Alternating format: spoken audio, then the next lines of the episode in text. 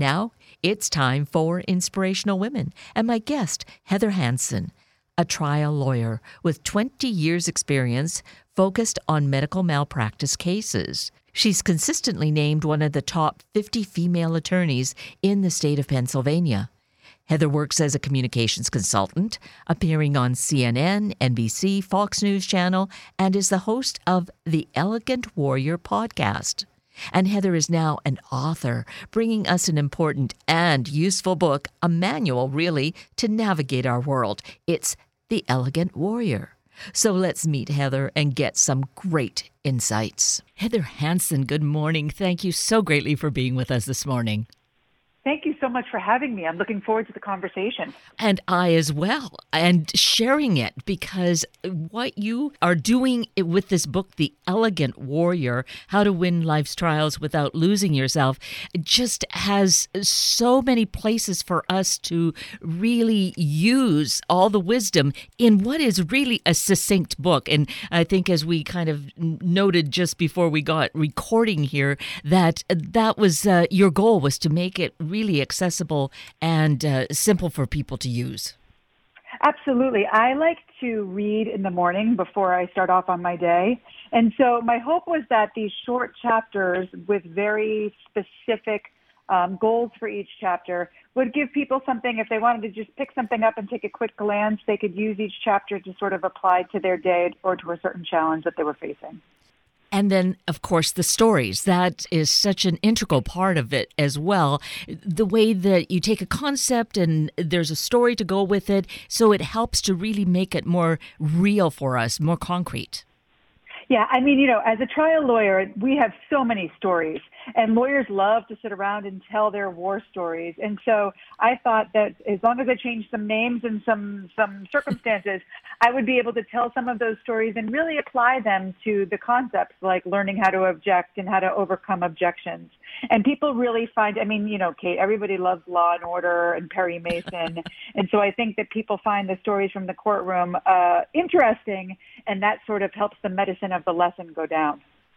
True, and I have to admit, guilty. I really get right into all of those shows as well. So, uh, yes, I think it resonates with probably a majority of the population in that way. And then again, just the whole idea of story, when we can relate to something rather than just theoretical ideas, when there's something concrete, someone we could really identify with or not, but we are intrigued, that really helps us to learn. Absolutely. I mean, there's study upon study that shows that to be true. It's interesting because one of the things I often talk about, and probably going to be a focus of my next book, is the idea that, you know, storytelling is wonderful, but we need to go beyond storytelling and actually advocate. But you're right, because in every one of my cases, there are two stories that we're trying to tell the jury. And the person who tells the better story with more credibility and asking the better questions is the one that wins. But ultimately, a compelling story can change someone's life. So, what is intriguing here with this book, The Elegant Warrior, is being able to take these concepts and apply them in our own life in, in whatever situations we're finding ourselves in. Yeah, I mean that's that's definitely the hope, Kate. You know, the thing is, as a trial attorney, I recognize that asking questions, for example, is key to winning a case. You know, so many people, when I tell them I'm a trial attorney, they say, Oh, I should have been a trial attorney. I love to argue. And what I hate to tell them is that very little of what I do in court is argument. It's not supposed to be. The only time I get to argue is during closings. But the majority of the time, the way that I win is by asking questions. So you can apply that to your own life and say, how can I ask questions to resolve this conflict or to discover more information or to prove my point? And so I go through all the various aspects of a trial and of, of, our cases and apply it to life outside the courtroom because I think that these skills that we learn in the courtroom are utterly transferable and anyone can use them to advocate for themselves. So, as you were saying about asking questions, and this is where it comes to us to to use that ourselves, but the other half of that because asking questions is half listening you, say yeah. is just so key as well Yeah, I mean, we have to, you know, young lawyers oftentimes have their list of questions that they've prepared, and they're so focused on their list that they're not listening to the answers. And in not listening to the answers, they're missing key pieces of evidence. So to be a very good attorney and to be a very good advocate, you need to really listen to the people around you and not only listen to their words, but also their tone of voice. You know, I talk in the book about how important tone of voice is. Your tone of voice tells people more about your emotions than your facial expressions and your body language. So if you really want to get into someone's frame of mind and understand where they're coming from, listening to their tone of voice can be a huge secret weapon in that regard. And again, we can see how taking that and applying it in our life is going to really make a huge difference and really help us to live a better life, really make it meaningful for ourselves. Well, that's it because you know we everything is relationships. And whether it's at work and you want to advocate for yourself and stand up to get a raise or to build a relationship or to ask someone to mentor you, or you're in some sort of conflict with a partner or with a friend, all of these things are things that tone of voice makes a difference and asking questions makes a difference and knowing when to settle, just like we have to know when to settle in the courtroom.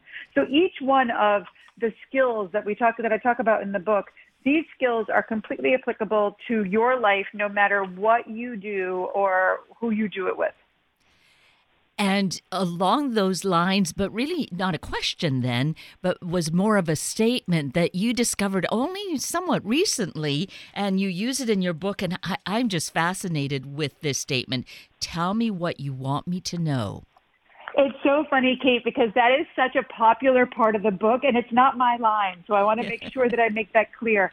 I um, have the privilege of being a, an anchor at the Law and Crime Network. And as part of that job, I was anchoring during the time when the hearing against Larry Nassar, that gymnast uh, doctor who molested all of those young women, that hearing was going on. And the judge in that case was a woman named Judge Rosemary Aquilina. She is phenomenal. And for your listeners, she's actually working with Reese Witherspoon to create a memoir that's going to be on Audible of her life. And, and she's got a phenomenal life. I was fortunate enough to uh, interview her for my podcast, and she's just amazing.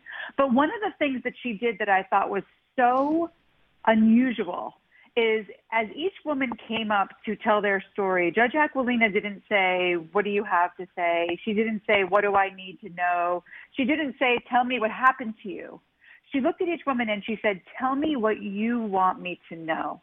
And that really impacted those women. We know that when that case began, only about 100 women planned to come forward, and they didn't plan to use their names, the majority of them.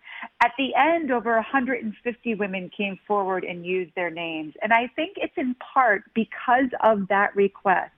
If you in your personal life are having a conflict with a partner, saying, tell me what you want me to know allows you to open up a discussion. Or if your child comes home, comes home from school and seems a little off, asking that child, tell me what you want me to know about your day, gives the child the power to decide what's important to him or her. I think that question can change anyone's life and anyone's relationship, and you can use it today. Because it is just open ended, no kinds of uh, judgments or impositions on it at all. It's just wide open. Yeah, I mean, you know, in, in court, we're not allowed to use leading questions with our own witnesses. And, and, and those other questions like what happened today or did you talk to Susie today? Those are more leading questions. A question like tell me what you want me to know, it leaves everything to the person who is answering and gives them all of the power. And that in turn gives you the power because as you listen, you get all the information that you need to make things better. And so, Heather, while yes, you the, you don't claim this statement for your own, the fact is it's part of the story and part of the recounting because otherwise many of us would not be aware of it, and it is so powerful. Well, and it's so interesting because even Judge Aquilina, when I talked to her about it, she didn't realize that she worded it that way. It just came naturally to her. But I was able to, as an observer, see the impact of that statement on these women. So it's it, it's an interesting example of how we can sometimes say things in such a way that change everything for the better or for the worse without even being aware of it. So a big part of what I talk about in the book is being aware of the impact of your words and your tone of voice and your body language and all of those things. Yes, so powerful. The Elegant Warrior, really a book that all of us can benefit so greatly by, regardless of what kind of work we are in. Uh, we as parents, you've talked about asking these questions or how to deal with children. Definitely for parents, this is great. Teachers as well will benefit greatly. Yeah, I think so. It's been interesting because as we head towards back to school, I've been getting a lot of questions about bullying and how children can learn to advocate for themselves. You know, the word advocate simply means someone who stands up and publicly supports someone or something. And so teaching children to advocate, I think, is something that's sort of overlooked at times. And as we as we head back to school and as we talk about bullying so much, I think it's really important to remember that if we teach children to advocate for each other, which oftentimes is easier, it's easier to stand up for somebody else than it is for ourselves. That practice makes them better at standing up for themselves as well. So yes, the tools in the book are tools that even children can use in order to stand up for themselves, each other, and to be able to uh, express their feelings and their emotions and their thoughts in a more effective way. Yes, and therefore they will feel so much more empowered, and having the tools really makes such a world of difference for them. Well, it does, especially in those moments for all of us, not just children. Yes. In those moments when things get hard. So there, there's a chapter in the book that sort of addresses the Me Too movement because we women are the small mi- minority of trial attorneys, and so you know there are moments in the courtroom and outside the courtroom where things have happened. And I often talk to women about having practiced the response to those types of things so that when they happen, it doesn't take you by surprise. And if it does take you by surprise, you have a go-to statement to go to, whether that is that's making me uncomfortable or I'd rather you not do that or please stop to know that you have that thing to fall back on. And it's the same for children. If children have a statement to fall back on in the moment when they're being bullied or in the moment when they're facing conflict, then not only do they feel more confident because they have that statement, but they also feel more confident because they've practiced it. And then that gives them the ability to actually say even more when they get in the moment and saying that also about any of us, women in the workplace, and when we might hear unwelcome comments, just to be prepared, having practiced how to say that. You found that yourself just as you were starting out, and it became part of uh, this elegant warrior that you are. Yeah, I mean, I think that it definitely is. It's it's it's hard. You know, when you're in those moments, it's difficult. And it's one of the most common questions I get about the book is how do you know what to say? Well, you don't always know what to say. And that's why thinking ahead of time, you know, we so rarely, Kate, take the time to think. Like sit down with no book, no paper, no pen, no computer, no phone, for goodness sakes, and really just think about different circumstances that might come up in your life and how do you want to respond to them and what would you do if this happened. But that type of thinking creates pathways in your brain that allow you to then act upon them when you get in the situation. So yes, I do think that it's it's great to read books like this and to practice some of the the actions in the book so that when those moments come, you feel ready. And that feeling of readiness allows you to show that confidence. And here's the beauty of The Elegant Warrior is that it is a a small book packed with just so much information, but keeping it succinct. I mean, r- right around 135 pages is is all that it is, and so simple, small chapters that really help us to hone in on something. And every every word, I mean, it's really an economy that you've used here, so that it makes it go. You know, it's it packs a lot for its punch, kind of thing. I appreciate that so much. It's so funny. There's a quote by Mark Twain, which I'm going to kill, but it said something something like it takes an hour to write a three page letter and three hours to write a one page letter. It is hard to keep it focused, but I, I really appreciate, I mean, one of the things, it comes from being a trial lawyer. I'm so cognizant of the jury's time and not wasting their time and not asking the same question over and over again or saying the same thing over and over again. Because the last thing that I want is the jury to judge my clients because they're sick of me. so I think that that, that influence the way that I approach the book. I want the reader to never feel like, oh my God, she's droning on and on, and who cares about this? I wanted them to feel like every line and every chapter gave them something that they could use. Absolutely. And that's why we owe it to ourselves uh, for whatever time. But here, certainly, as uh, the fall comes along and school is starting, you keep, get it so that we can work with it uh, in our own lives, whatever those circumstances might be. And of course, the book, as we know, can be purchased at any of our favorite books sources, correct? Absolutely. You can get it at Amazon, Barnes and Noble. It's available on my website. It's also on Audible, and I read it myself, which was fun and hard and um, interesting. So you can get it anywhere that you that you like to get books. And you're available on all kinds of social, but let's mention the website because that's where we can key into any and all of them, right? Yes. So my website is heatherhansenpresents.com. My last name is H-A-N-S-E-N. So it's heatherhansenpresents.com.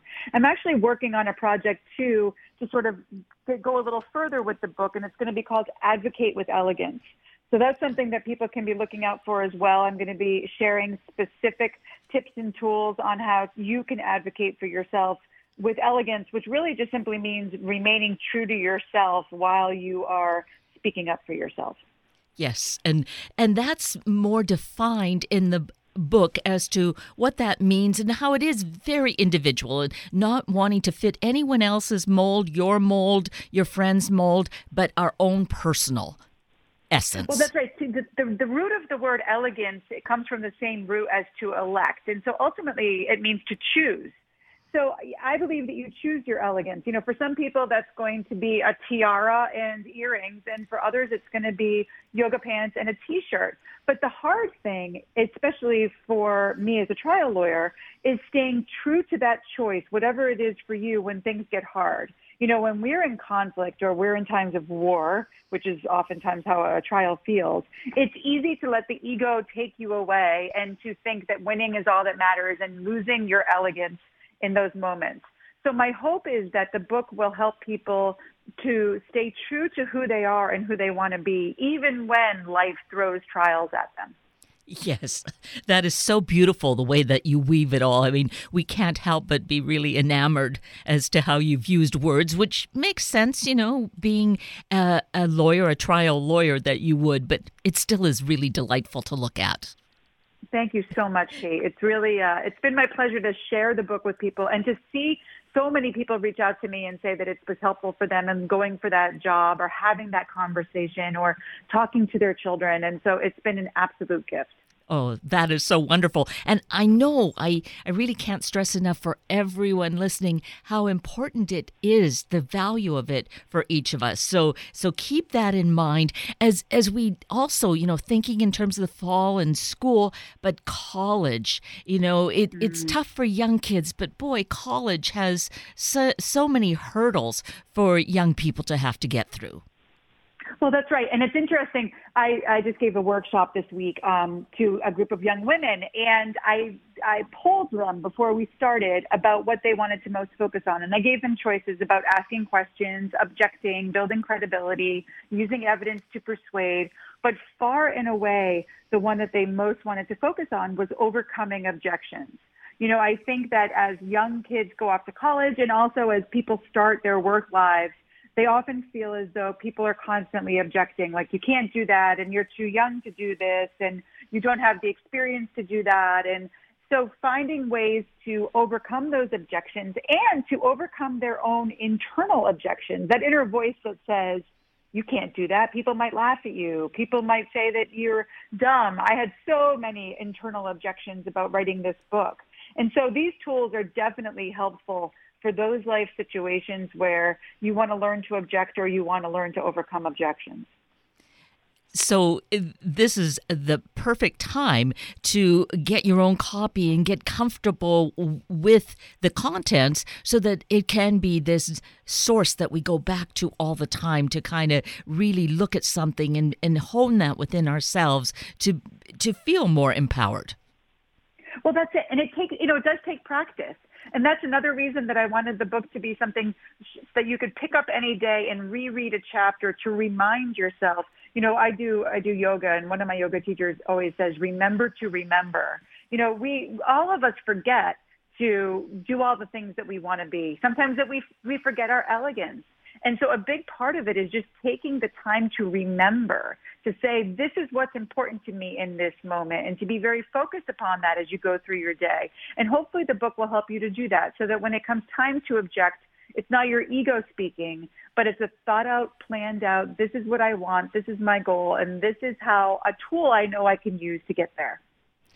And that practice, uh, you have a chapter where you have your own quote as part of it. Don't fake it till you make it, show it till you grow it. I think that's so fitting that, you know, we just keep practicing. Show it. Well, that's that's it, and it's it's funny because that quote came from a situation that I had in court where I represented a doctor who was a little bit cranky. He was an older gentleman. He was gruff and he was never going to be sweet and smiley and cuddly for the jury. And if I had asked him to be, if I had asked him to be all sweet and saccharine to the jury, the jury would have hated him.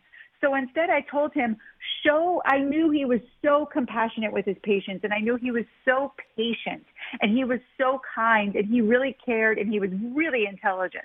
So I told him to show all of those things. And as he showed those things, his confidence grew, his compassion grew, his light grew, and the jury fell in love with him. So I think we all have that little piece of confidence inside of us. We all have that little piece of joy inside of us. We all have that little piece of elegance inside of us. And the more that you show those things, the more people around you will respond, and then it just grows and it blossoms and takes off. And then there are so many aspects of this, but to really make it all work well, uh, one of the key things that you mentioned is that we need to make sure we have rest. Yeah, it, it's and, and it's hard sometimes, especially during facing life's trials. And life's trials include things like, you know, death, divorce, moving, changing jobs, losing jobs when all of those things happen, it is really tempting to just keep moving because you don't want to stop and you don't want to rest and you don't think that you can rest. But there's a big difference between action and progress. And sometimes the only way to make progress is to take a step back and rest. Your body needs the rest, your mind needs the rest, and your soul needs the rest. So I, I learned that from a terrible situation that happened in the courtroom where my mentor had a heart attack in the courtroom. And I recognized that we had been going full stop for weeks and weeks and weeks. And it was the universe telling him it was time to rest. And so you really want to make a conscious decision to rest before you have no choice but to do so. Yes, and it you know when you were talking uh, and telling the stories of you know how driven you are as a trial attorney and, and you go you know for weeks without really much rest at all. I thought how is it possible to really function well? And I know doctors do the same thing. They can work mm-hmm. round the clock. How can we be our most effective selves that way? Yeah, I mean, you really you're running on adrenaline, mm. and it's one. It's an interesting thing because what I have learned over time. So I've been a trial attorney for over 20 years now, and at the beginning I would pull all nighters and think that that was the best way to address it. But what I have learned is that, and going back, to Kate, to your question about listening, when I have rest the night before, I am better able to listen and respond to the things the witnesses say. Whereas if I don't have the rest, I'm reacting constantly. I'm not really thinking and I'm not really responding to the evidence as it's actually being presented to the jury.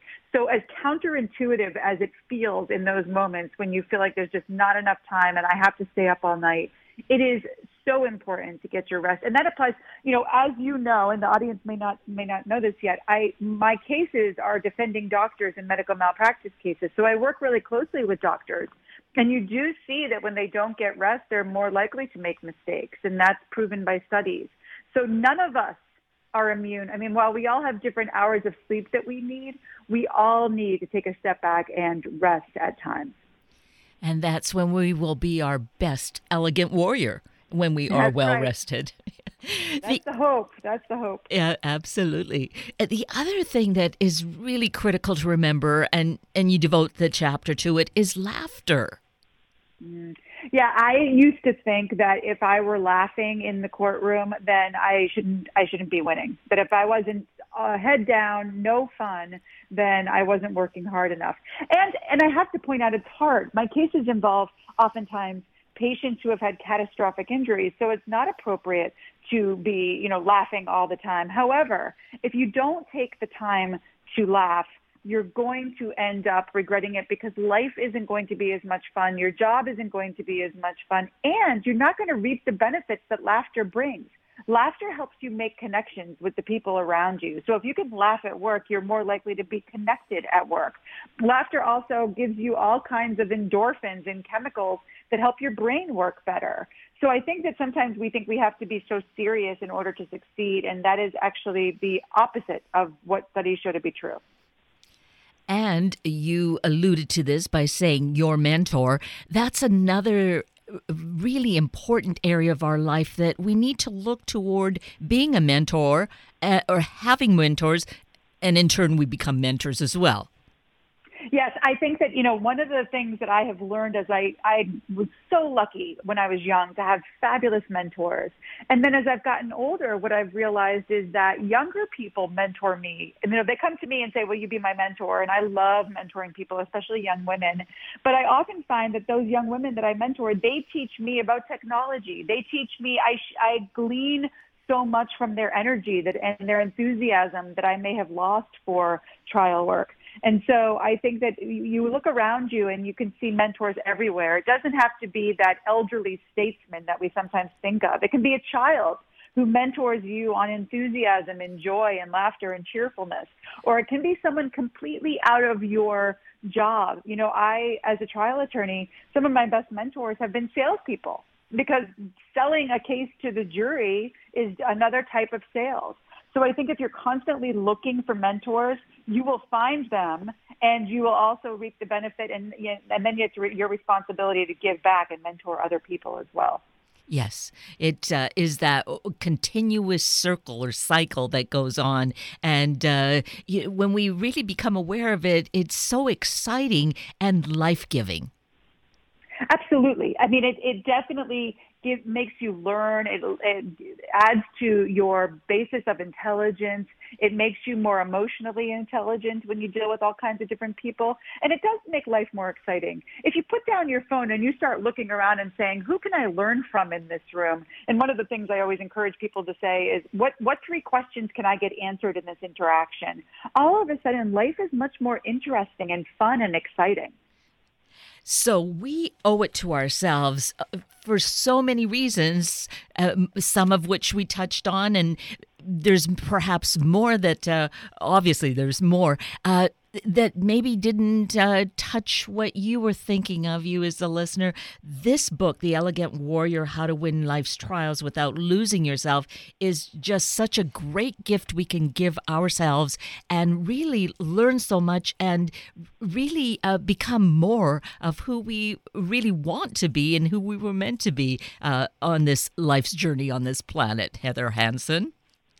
That that is my hope, Kate. I mean, if if that if the book can do that for just one person, then it has served its purpose, and I will be thrilled. Well, it it's truly a gem. Really, we I, I can't stress enough how invaluable it is for our life. Let's mention once again your website, Heather. My website is heatherhansenpresents.com, and it's Hansen H A N S E N and I have my blogs and my podcasts and I do videos there. So that's a place to go to find all things about advocating for yourself. And that advocacy is in the title of the next book, right? That's right. The next the next book is going to be Advocate with Elegance. Wonderful. Well, this has been wonderful. I'm just uh, so excited with what you have shared with us and the potential for all of us to really become our b- best truce elegant warriors. So thank you so greatly. Well, thank you. You are certainly an elegant warrior, Kate, and what you're doing for all of your listeners out there, sharing all these fabulous books. It's a real gift. Thank you. And with that, we're at the end of a very full hour of Inspirational Women with Heather Hansen and Sunday Morning Magazine with Chuck Petrikis. I'm Kate Daniels, your host, and I greatly appreciate your sharing this hour with me and these special guests. For details you might have missed or information you'd like to know, please just send me an email, kated at warm1069.com, and I'll get right back to you. Also, if you'd like to listen again or share these important stories with your family and friends, Find the podcast on our Warm 1069 webpage. Click on the podcast tab, then Sunday mornings, and look for the show and guest names. I now wish you and your family a day of awareness, listening, and sharing with each other. Have a week of the same, and then please plan to join me again next weekend for another hour of Sunday Morning Magazine and Inspirational Women on Warm 1069 and have a truly special long Labor Day weekend.